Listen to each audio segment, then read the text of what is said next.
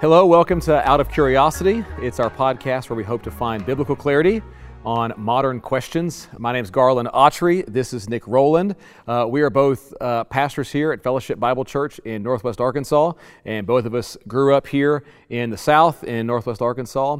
And uh, we, we found ourselves um, answering lots and lots of questions. We both teach uh, classes here uh, at our church, and what we found is people have a lot of the same questions. We have a lot of the same questions and wrestle through some really deep, difficult things to figure out when it comes to looking at the Bible and making sense of it, looking at life and making sense of it. And uh, in light of that, we decided to, to make this podcast to hopefully give some, some biblical a biblical look at some of the issues that we face, some of the questions that we face, and hopefully to help us to continue to remain curious about what the Bible says and what it means to be a Christian and follow Jesus in the modern world. And so that's why we're doing this, and hopefully it's fruitful and helpful for those of you that listen. So the very first question we wanted to ask is just simple why should Christians ask deep, difficult, probing questions? Why should Christians remain curious about their faith? Well, you know, two two reasons immediately come to mind for me. The first one has to do with love for the Lord.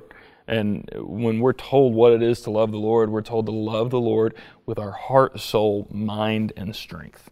That our inner person, our thinking, our, our reasoning um, is part of how we love the Lord. And I'm reminded I was in a conversation with a pastor and mentor of mine. We were talking about my marriage, and I was asking him questions and wisdom for marriage, and he said something that really surprised me at the time, but I think is remarkably insightful. He said one of the best things that you can do to nurture your marriage is maintain an active curiosity about your spouse. Mm-hmm. He said, just feed that curiosity because um, that builds intimacy. And I think the same thing is true about the Lord. Like to, to, to feed a curiosity of always wanting to know more always wanting to know not just head knowledge, cognitive stuff, but more of his heart, more of who he is, mm-hmm. more of how he's made the world. So I think I think that curiosity actually fuels intimacy mm-hmm. with the Lord. So I think there's an intimacy side. I think the other is is dealing well with doubt. Um, Alister McGrath, who his his background's in biology at first. He was a PhD in biology, and then he went and got a PhD in, in church history and theology. No big deal. No big deal. He's just one, one, of those regular yeah. old smart guys. And he said he said at one point he said in the biological world, life is a constant war against disease. Mm-hmm. He said in faith, life is a constant war against doubt. And so doubt, um, difficult questions, reasons to not trust God, come at us daily. Mm-hmm. And the question is, how are we going to deal with, with doubt? How are we going to deal with difficult questions? And I think um, just like just like how we deal with sin, um, the the lie of shame is to go. I have to hide this. I have to not address it because either because it makes me look like a bad Christian if I have doubts, or it makes me look intellectually stupid if I have questions. Um, let's pretend those questions aren't there. And uh, there's a group out in California, the Fuller Youth Institute, and they're always asking the questions: How do young people who grow up in the church grow into mature Christians. And one of the studies they did, they asked people who grew up in the church, did you have doubts about your faith growing up? And uh, the almost unanimous answer was yes. Right. So then they asked the follow up question Did you have a safe place to voice those doubts and wrestle with them? And what they found was an incredibly strong trend that people who said, Yes, I had doubts, but no, I didn't have a place to ask those questions had a high tendency of leaving the faith as adults. Wow, that's interesting. People who say, I had doubts and I did have a place to ask those questions, had a strong tendency to stay with the Lord, stay mm-hmm. with the church. And so I think if we believe in a God who is and who is infinite, then asking hard questions is safe. Right. And it actually will lead to connection with the Lord, even if we don't get all our questions answered, mm-hmm. even by voicing them we're drawing closer to Him and we're increasing faith rather than diminishing it. Well, what's also about that, when you look at the Bible, the Bible is filled with so many characters who, instead of running from God with their question, their doubt, their issue, their problem in shame, they actually run to the Lord, and sometimes they voice it in ways that you go, "Man, I would never speak to God that way." I'm right. thinking of Habakkuk. The, yep. You talk about Job. You talk about David in the Psalms, right. and God never blows them up for that. Um, and that's that's an amazing mercy of our God to welcome and receive our doubts. Uh, in Mark chapter nine, the man who comes to Jesus, I believe but would you help me with my unbelief? Yeah. And I've said, I say to students all the time, that's an amazing picture of faith. Right. Uh, that's that's encapsulates so many of us mm-hmm. for all of our life. I believe, Lord, would you help me with my unbelief? These yeah. these parts where I struggle, and so often we try to, we try to hide those. And That seems to be who Jesus goes after the most, is mm-hmm. the one who tries to hide those things. Yep. And I also think for, for the sake of helping people who are struggling, some people might go, man, I just trust the Lord and I don't have all these questions. I don't, I don't need that. Mm-hmm. Um, and that's, that's good and great. That might be the way you're wired and, and you might not wrestle with these doubts, but you're going to meet people who do. Mm-hmm.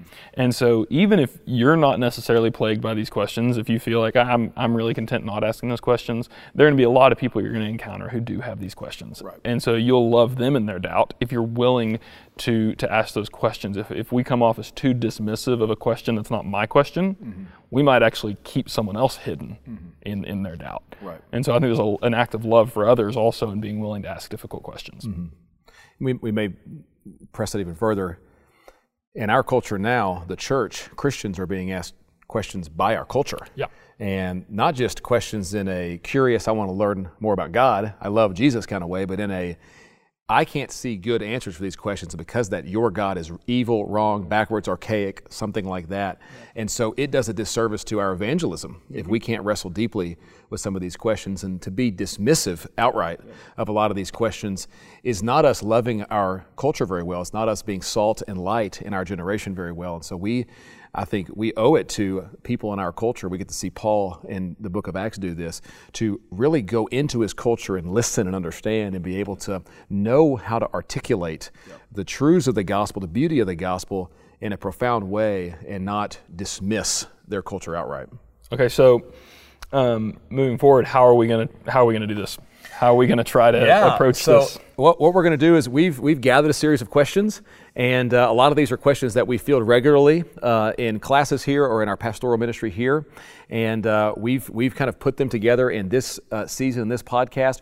Uh, as we go through this, we may not answer every question to a full conclusion. Um, some of the questions are, are really difficult and weighty. Uh, some of the questions we may be still wrestling on our own personal journey. Um, what we hope to do is give biblical guardrails, biblical clarity, and some of them we may even uh, let the listener be able to go and, and enter into the, the process of thinking about it themselves. And so we would love to give you an avenue to be able to voice questions you have uh, to back to us, and that may even fill subsequent episodes of this podcast. We really hope that this is that this is fruitful and helpful, and uh, that this leads us to glory in the Lord and to worship the Lord, and not cause either division or frustration. Um, and so that's sort of our posture in this. Uh, we want to. Uh, I would love to fan the flame in our church uh, in our day of Christians thinking deeply about the implications of the gospel in our worldview, in our city, in our day. Not theoretical questions, but real questions that people actually ask that we really do encounter so that we can love God and love others well. And so that's the posture that we're taking as we uh, go through these questions, and we love to hear feedback from you. And so, uh, anything else you want to add, Nick, as we launch into this thing? You know, I think I think the posture that I hope we have is one of confident trust in the Lord and humility in ourselves. You know, I think about Deuteronomy where it says the things revealed the things God's shown us are for us and our children. Mm-hmm. The things hidden are for Him. Mm-hmm. And so, just moment of vulnerability. When we started doing this, my immediate thought was, "What an idiot! What who are I, we? Who are we? Who are we? What are we doing here? Yeah. This is a terrible idea." Right. And so, uh, my my only answer to that is to go. The Scriptures are filled with the wisdom of God. Mm-hmm you and I are not. and right. we're, we're, seeking um, the wisdom of God. And so I, th- I think we want to maintain a humble posture. Mm-hmm. And, and that can be uh, frustrating at times to have to admit the things that we just don't have answers to. Right. But our goal is to, to seek the Lord and, and to seek His revelation and hopefully begin to lean into some of these difficult questions well together. It is true. Every one of these, at the very beginning, we look at each other and go, what are we doing? Why are we? Who are we to talk about this? Yeah. Uh, but we hope that's a, a, helpful posture for all of us to yeah. take. Um, that we have faith, seeking understanding uh, as we navigate this, these questions in our life. And so, hope it's helpful. Send us your questions. Uh, once again, this is out of curiosity. It's our podcast where we hope to bring biblical clarity to modern questions. Hope you enjoy. Thank you for listening to Out of Curiosity as we discussed why we picked the name Out of Curiosity. We encourage you to look into this for yourself even more and recommend looking in Scripture at Psalm 13, Habakkuk chapters 1 and 2, and Matthew 22 37. We also recommend the books Your Mind Matters by John Stott and Who Needs Theology by Stanley Grenz and Roger Olson. If you want to send in a question or contact us, go to oocuriosity.com and follow us on Instagram at oocuriosity. Be sure to subscribe to keep up with future episodes.